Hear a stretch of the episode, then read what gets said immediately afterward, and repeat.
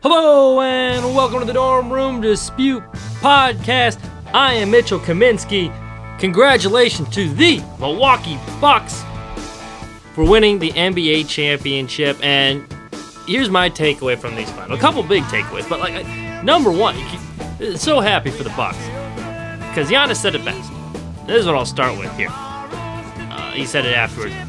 I could go to a super team and just do my part and win a championship. But this is the hard way to do it, and this is the way to do it, and we did it. You're damn right you did it, Giannis. He's right. Giannis Antetokounmpo, and this is what I said last podcast too. They won the finals here with this team and this market, uh, then you have to put him in the conversation for greatest player in the world. And he's finally getting his just due. I think he, he people have been overshadowing him as an underrated player just because they haven't been able to get it done in the playoffs and not all of that is his fault, but he's worked his butt off to improve his game. His one weakness, everyone said, was free throws. That final game, he, he made 17 free throws. He only missed two. It's phenomenal from the free throw line. Knocked down a three pointer. He, he's hitting turnaround jumpers. He was attacking the paint. He was being aggressive. He didn't settle for jump shots. He knows his game. He didn't settle for jump shots. He took them when he had to, and he knocked them down for the whole game. Attack the 10 go to the basket. That's what you like to see. Aggressive mentality. Plays as hard as anyone on the offensive end and the defensive end. That is what the that is what the best player in the world looks like. Right there. There's no taking possessions off, which I saw a lot of times from LeBron James in, in these playoffs. He, he wasn't a one-dimensional player. Like Kevin Durant, excellent player, best offensive player in the world, but uh, you know, he's not the same defensive player that he, he used to be. Giannis on the defensive end, that he that made a huge impact in the series. He had the block in game three, or excuse me, game four. Huge block in game four. Five blocks in game six. Chasing down everything with that length, disrupting things. So I'm glad the national media has finally caught up to what I was saying last week because, yeah, you definitely got to put him in the category for best, best, best player in the world. I think, and he's only going to get better. I think you listen to him; he, still sounds motivated. He plays as hard as anyone. I think the only one that plays as hard as him is Russell Westbrook, and he is leaps and bounds ahead of Russell Westbrook as far as talent goes. What he can do. But he, when they lost all these times, and he was getting ripped in Milwaukee, he could have easily left and joined some pylon team, and you win your two or three championships, and that's nice. But would it really mean anything? Do we think more of Kevin Durant because he left for the Warriors and got his two championships? No, I don't think it should make that big of a difference. I think we would think more of him if he won it in a market like Oklahoma City. And I think Giannis is like, well, regardless if he wins another one or not, the fact that they overcame what they did, they beat the Nets and that super team to get to the finals and they, they won it. It says a lot. And so that's why um, for both of these teams, it was very hard for me to pick who to root for because a lot of them they did similar things. You know, they built from the ground up, they built from the draft. It's a lot of homegrown talent, and I mind you, the Suns added a couple free agents, but so did the Bucks. They added your Jrue Holiday. That's how you do it. That's how a winning team should do it. That's how it should be done. You add a couple pieces, finishing touches. Not, oh, these guys all go on vacation. Let's go pile on and make some super team to win. Like that doesn't. It's not as fun. Like they gave me some hope for the NBA, but it was also kind of sad too because I knew the loser of this, and this is why it was very hard for me to pick who to win. I, I think the loser of this uh, series, like that, this is it. Like the Phoenix Suns. Don't be fooled by this run, because I don't think you're coming back next year. Like I don't think the Lakers are gonna flop like they did this year, especially if you get a healthy AD, and they're gonna revamp that roster.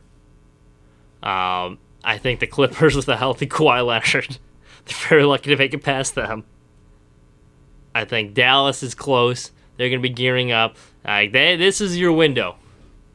And if I were them, as much as I like Chris Paul, if you're the last couple weeks, I've defended him. I think he played good in Game Six, uh, but he's getting older do not, do not overpay for him and give him a three-year contract because you know he did what he did. Like, yeah, you're gonna you're gonna already sign him. He's a good player, but uh, you want to be make sure. There's a lot of teams that you got to think about this. You want to be paying for future performance and not past performance. Los Angeles Angels, Anaheim Angels, I beg your pardon. They, they made this mistake with Albert Pujols. They paid him a ton of money, nine-year contract. for the player that he was, or used to be. For the player he was, the player who's going to be down the road, the player he used to be. In the back end of that contract in those nine years, it bit him in the butt. They're like, oh my god, we cannot get rid of him fast enough. They didn't even let him finish out his last year. They shipped him off to the Dodgers. So you're you're the Suns here. Don't be fooled by this run because you're like, oh well, we can just run it back. We're gonna be right back when you. No, you can't. Be very smart with how you're spending your money here. Do not overpay for Chris Paul because you're gonna need some help. The same thing happened with the Miami Heat. I think in the bubble, those various circumstances, they had a lucky run. They got a lot of breaks. They made it to the NBA Finals, and now look at them this year, floundering because they wouldn't trade Tyler Herro and upgrade. So you're the Suns. You need to you you're gonna need to add some pieces. You're gonna need to add some pieces, and I'm afraid if you overpay for Chris Paul, you give him like that three years or whatever, more than he should, more than he should get. It's gonna hamper your ability to add some other pieces because you need they, they need they need another. Because I don't think they're finding that magic again next year. It's going to be very difficult for them to get back. The road's going to be a lot tougher, and people are not going to be surprised by them now anymore. You know, not going to take them lightly. They're not surprising anyone. They know this team's good, so that's why it's kind of sad because I don't think I think that window's closed. Uh, the, the, Bucks too, you know, the Nets are going to be a little bit better, so it's going to be very tough. And I think they kind of had everything go their way too. But here's what I do also like about the Bucks: not only did they build a super team, you know how they win it, and this is why I like the grit and grind mentality earlier in the playoffs. But they played real defense. All of those guys, if you go through that lineup, play legit defense. Giannis obviously defensive player of the year. We talked about what he did. Jrue Holiday let me give him some props for the defense he played. That man played real defense. We'll get to him in a second. Khris Middleton. People don't realize this. As much as he's a clutch bucket scorer at the end, he's long and he plays harder on the defensive end too. He is an above average defender. Plus defender. Then PJ Tucker. That's how basically he makes a living. This is being a pass defending everyone. That's like four guys right there that can all defend. Brook Lopez in the center. Uh, you know, sufficient. Hey, those guys play defense. They play hard. They're a small market. They're not a super team. So what's not to like? That's why I'm so happy for the Bucks. Uh, you can't go on with that. Now, another takeaway I had from this series, there's a lot of guys that were getting ripped, and Jrue Holiday got a lot of attention, uh, deservedly so. He, he, he was building a house of bricks. Couple of these games, his shooting looked terrible and all, but uh, you know, game five he was pretty good, but uh, game six was not pretty. Uh, game four was not pretty. But what Jrue Holiday did, and here's where why you have to be careful ripping him because basketball, they have two sides of the floor. Everyone's focusing on the offensive end and how you know how much you do, how many points you have in the box score. He did a lot of little things that were not on the box score that really impacted the series, and I would argue who's the second most valuable player on the floor for the Bucks because when they put him on Devin Booker, when they made the switch, Budenholzer doesn't make many switches, but he put him on Devin Booker, that whole series changed. I think he did a heck of a job on him. I think he did a good job when he was guarding Chris Paul too, harassing him. He he was a disruptor out there. He had a couple big steals late in the game. They stripped Chris Paul late in that game four to steal it. He did a nice assist at the back end there too. He came up with some big, big plays in the defensive end. He really made Chris Paul frustrated out there, and that's hard to do with a veteran point guard like that. The point guard was reduced to a mere mortal by Jrue Holiday. See, I've given him some props here. He deserves it. Yeah, obviously Giannis, you know what he did. He's going to get the majority of the credit as well. He should, but uh, Jrue Holiday, let's take it easy on him for the lack of shooting. I know Marshall was very hard on Jrue Holiday throughout the. Day. It's like, oh, this man's terrible. He's playing like ass. Like, yeah, he wasn't shooting great. The shot left a lot to be desired. But that's why the sport, basketball, is great because there's two sides and you play both sides. And he did a hell of a job in the defensive end. So I'll give him some props. Budenholzer. Mike Budenholzer. Here's another one. And this guy, he's gotten some flack too. Uh, and you know what? Uh, I've given him some flack too. Uh, he doesn't make adjustments. Didn't look like a very good coach. He was on the hot seat too. If they lost to the Nets in that game seven, he was probably getting fired. He was on the hot seat. But this is a results based business. He never once panicked. He's defense. So we got us here. I know what we do well. I'm to stick to it. Not making any changes. Some could question it, but it worked. Never overreacted. It's like, hey, I know what we do well. We're going to continue to do it. Eventually, it's going to work. Maybe it's dumb luck. Maybe it's good coaching. I don't know. But they won the NBA Finals. It's results based business. So I will give him his props. And I will lighten up on him too. Um, you know, because he's he's gotten a lot of he got a lot of comments too. And you know, Monty Williams gets a lot of credit, but I didn't think he made all those. I didn't think he made that many great adjustments late in the, that series either. I thought Budenholzer outcoached him in the back half of that series. The one big move Budenholzer made was moving Jrue Holiday to guard uh, Chris Paul in the one game, and then Booker. And that changed the whole series. That changed the whole series, and they didn't know how to respond to that. So you know what, Budenholzer, I will give him his, I will give him some credit too because he is now an NBA champion head coach, and that's something you can't take away from either. So congratulations to those two. Congratulations to Milwaukee. Congratulations to Chick Fil A too. Giannis made that post about Chick Fil A. He's going to Chick Fil A to get the 59 chicken nuggets, and you know what? It kind of made me hungry for Chick Fil A. It was a great advertisement, and then all these crazy Milwaukee fans were storming it. Uh, I'm going to go there. The Deer District, man, kind of cool. Although I don't know. Let's let's be honest here and I, would be interested to hear uh, what people had to say. I, I, we had a friend in our fraternity that was up in the Deer District, and just watching it on TV because I was watching it, the game six at a bar, like looking at it, and it's like, yeah, it's cool. It's like sixty-five thousand people outside the stadium, but you're a couple rows back there. You're watching it on a screen behind a bunch of people. You get to one tall guy in front of you, you're screwed. You can't really move anywhere. Go to the bathroom, especially if you're stuck in the middle of that mass of humanity, and you are standing the entire time. And the end of those games take a while. The last minute, we timed the last minute.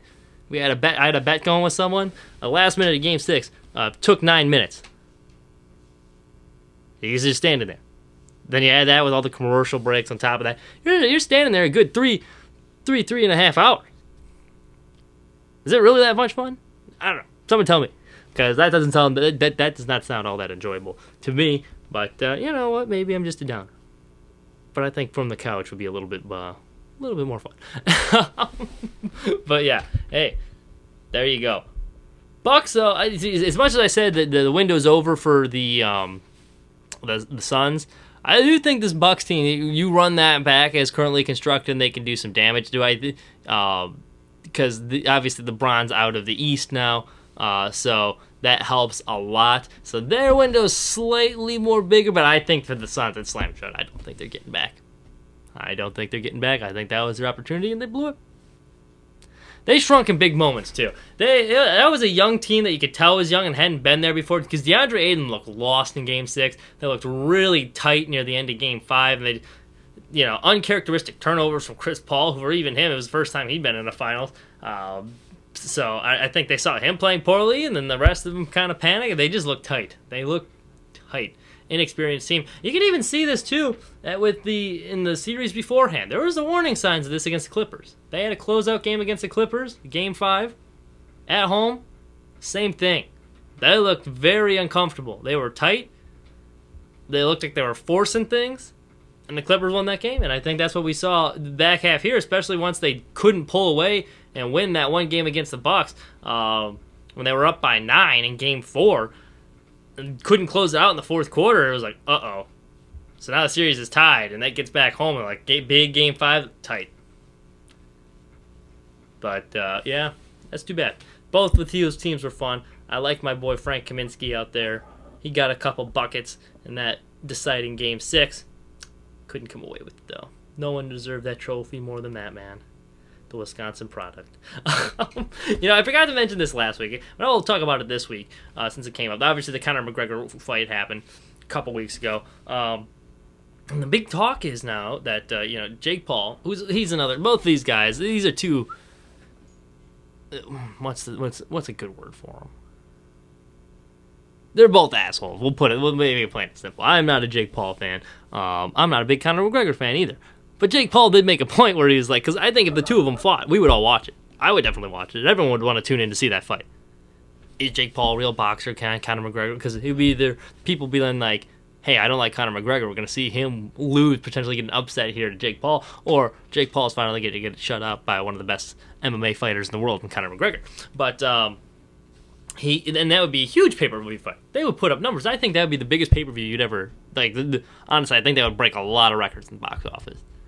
That would be a huge fight because it's not only the fight fans that would watch it; it's all of his YouTuber fans too that would watch it, the non-sports fans that just pile on. So that you'd get a massive following for that.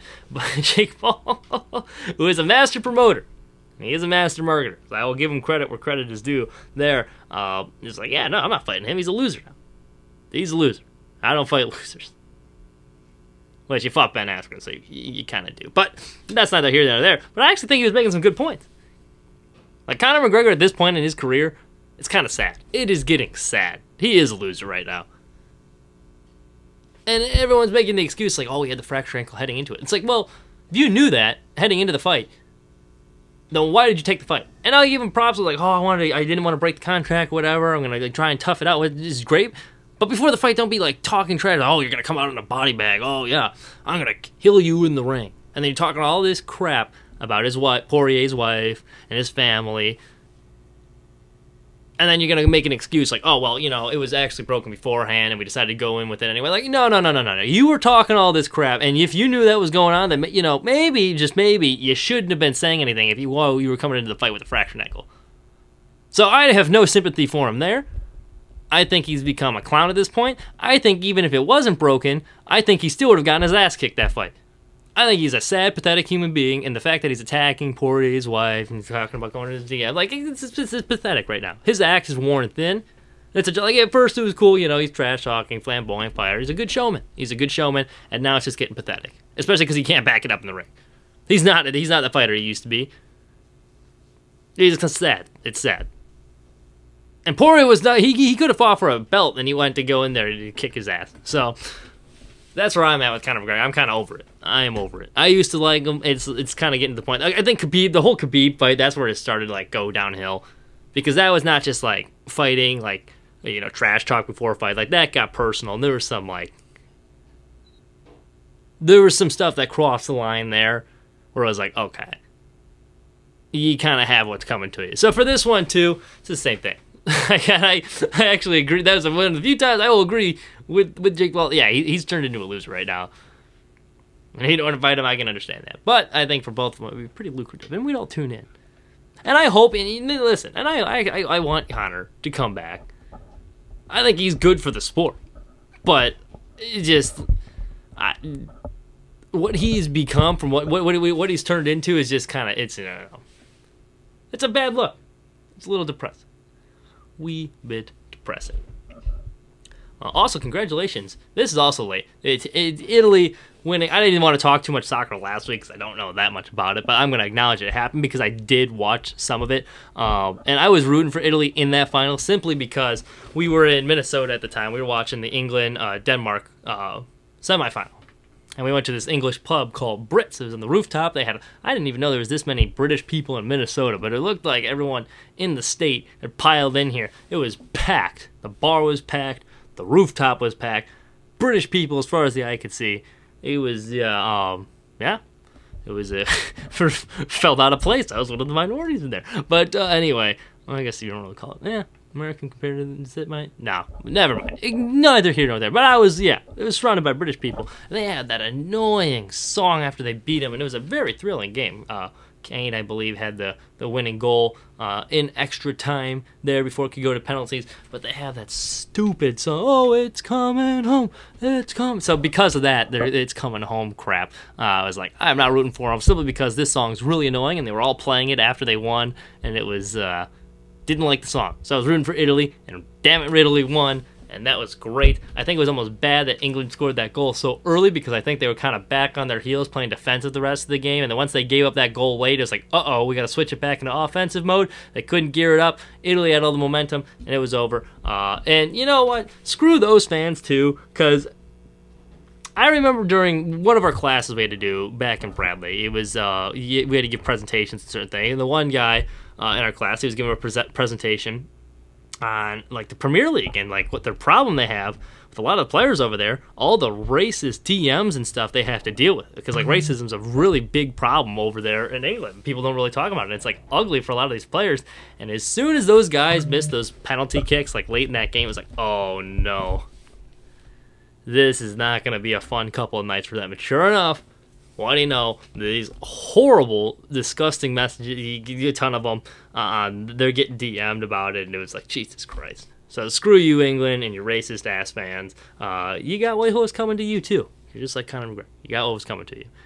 And you know what? If you're gonna you're gonna be doing that, you I know most of these fat fish and chip eating uh, jerks. If they were up at that line, they're not kicking. They're not scoring there either. So you know they they can shove some more or whatever they eat crumpets, crumpets and tea.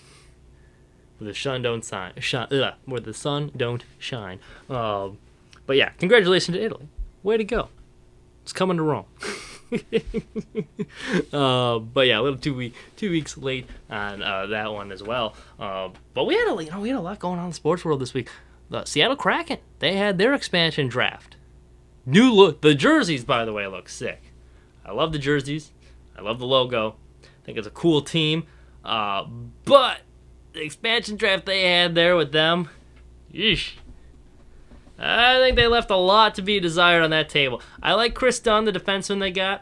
Um, I like Geekie because he used to play for the Chicago Wolves. Um, they have a guy, uh, Jordan Eberle. Is he's a decent player, but outside of that, man, I they, they I feel like they went for a lot of youth. Um, and I think cheap guys so they could sign some free agents is the only thing I'm thinking of because I think that team's going to be terrible, terrible that first year which most expansion teams are. But you saw with the expansion draft, you gotta get some opportunity. And there's some good names on that. Uh, going through the list, there's some good names on there. Now, mind you, a lot of them are older veterans. But like, if you wanted to be competitive year one, you could have put together like a, a, fairly competitive roster with the people that were available in the expansion draft. Uh, and they just, I, I, there's some head scratchers, quite frankly, that made the team. And there's a lot of guys that was like, Eesh. like uh, Quenneville from the Hawks. Like, I'm like, eh that's an interesting one. I haven't even seen him on the Blackhawks roster. So I think they're trying to maybe you know maybe they're trying to go cheap and young so they can build something sustainable. And a lot of people didn't think the Vegas Golden Knights and they had their expansion draft would be very good. But I will say this: out of the people they drafted, now mind you, I wasn't thinking they'd be as good as they were out the get go, making the Stanley Cup. But yeah, your Mark, you had your Marc Andre Fleury's, um, and your uh, you know Marchessaults, who were like solid players.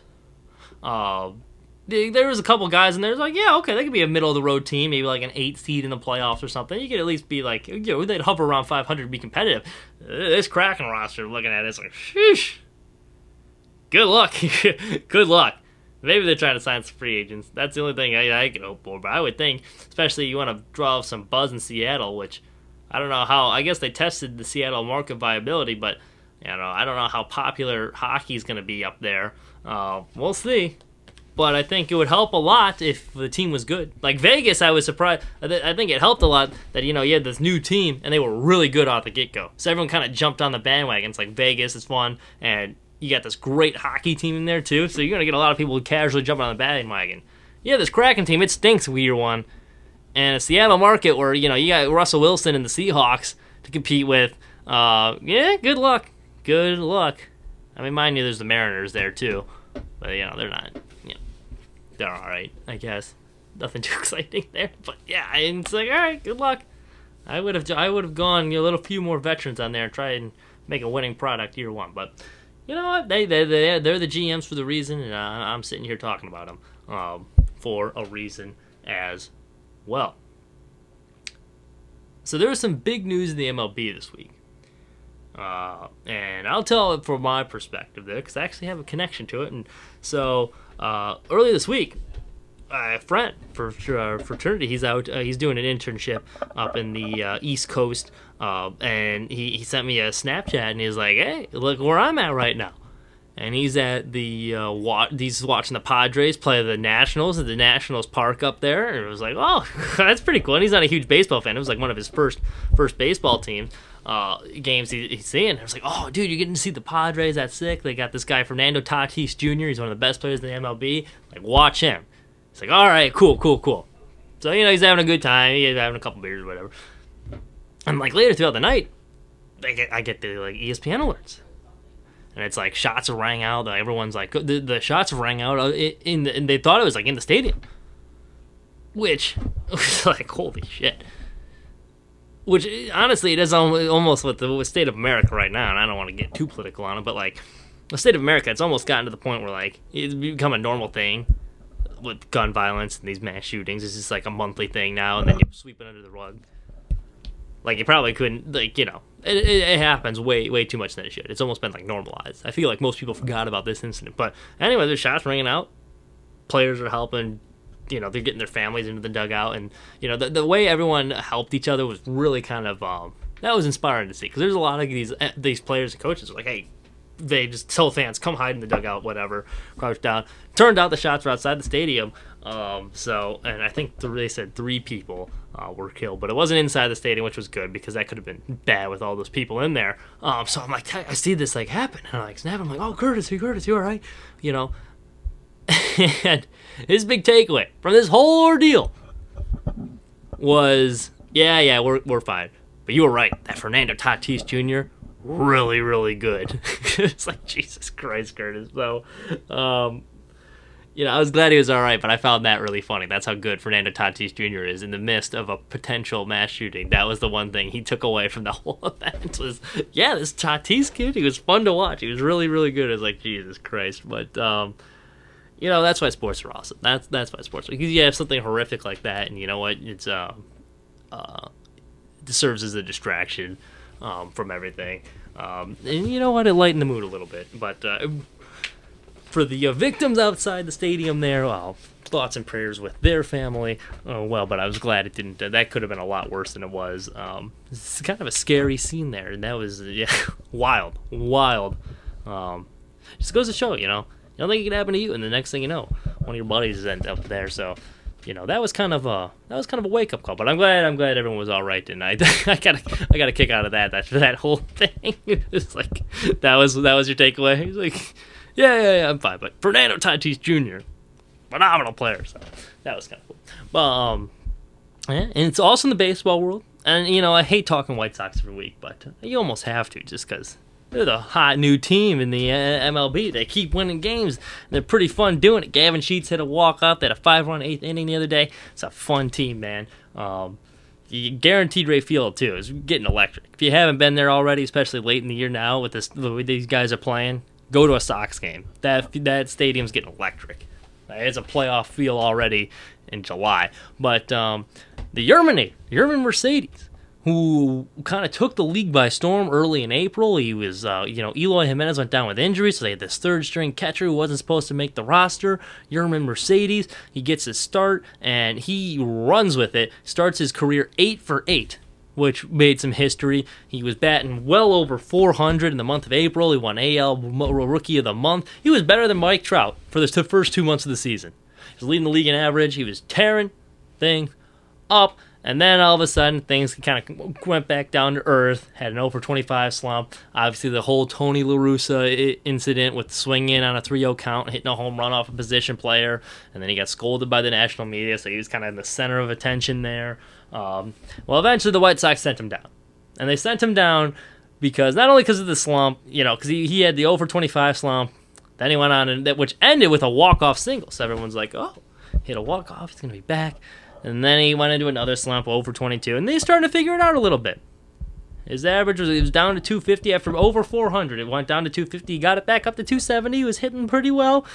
And then they're like, well, we're suffering too many injuries. Yermin really can't play anywhere else. We need some defensive flexibility. to send him down. And Rick Hahn's like, you know what? He'll probably be back. He'll probably be back. He's in AAA. He's tearing the cover off the ball. And then all of a sudden, yesterday, out of the blue, uh, on Wednesday, I should say, um, there's this message he puts on Instagram. It's like, oh, El Retiro with the uh, thinking emoji. And it's like, oh, well, that's kind of odd.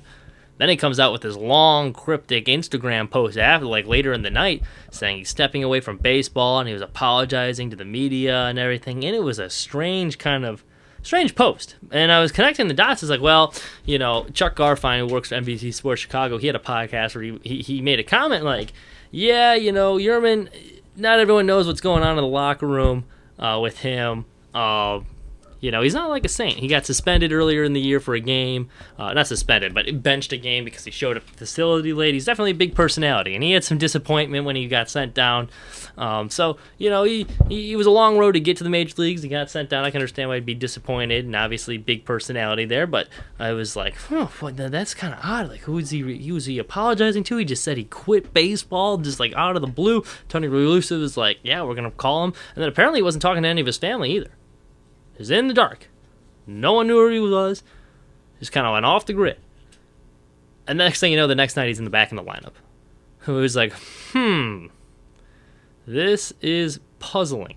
So apparently there was some digging going on. One of our guys I work with at Sports Mockery, uh, he, he sent this to me this morning, and it was it was looking, and there's actually a song called El Retiro.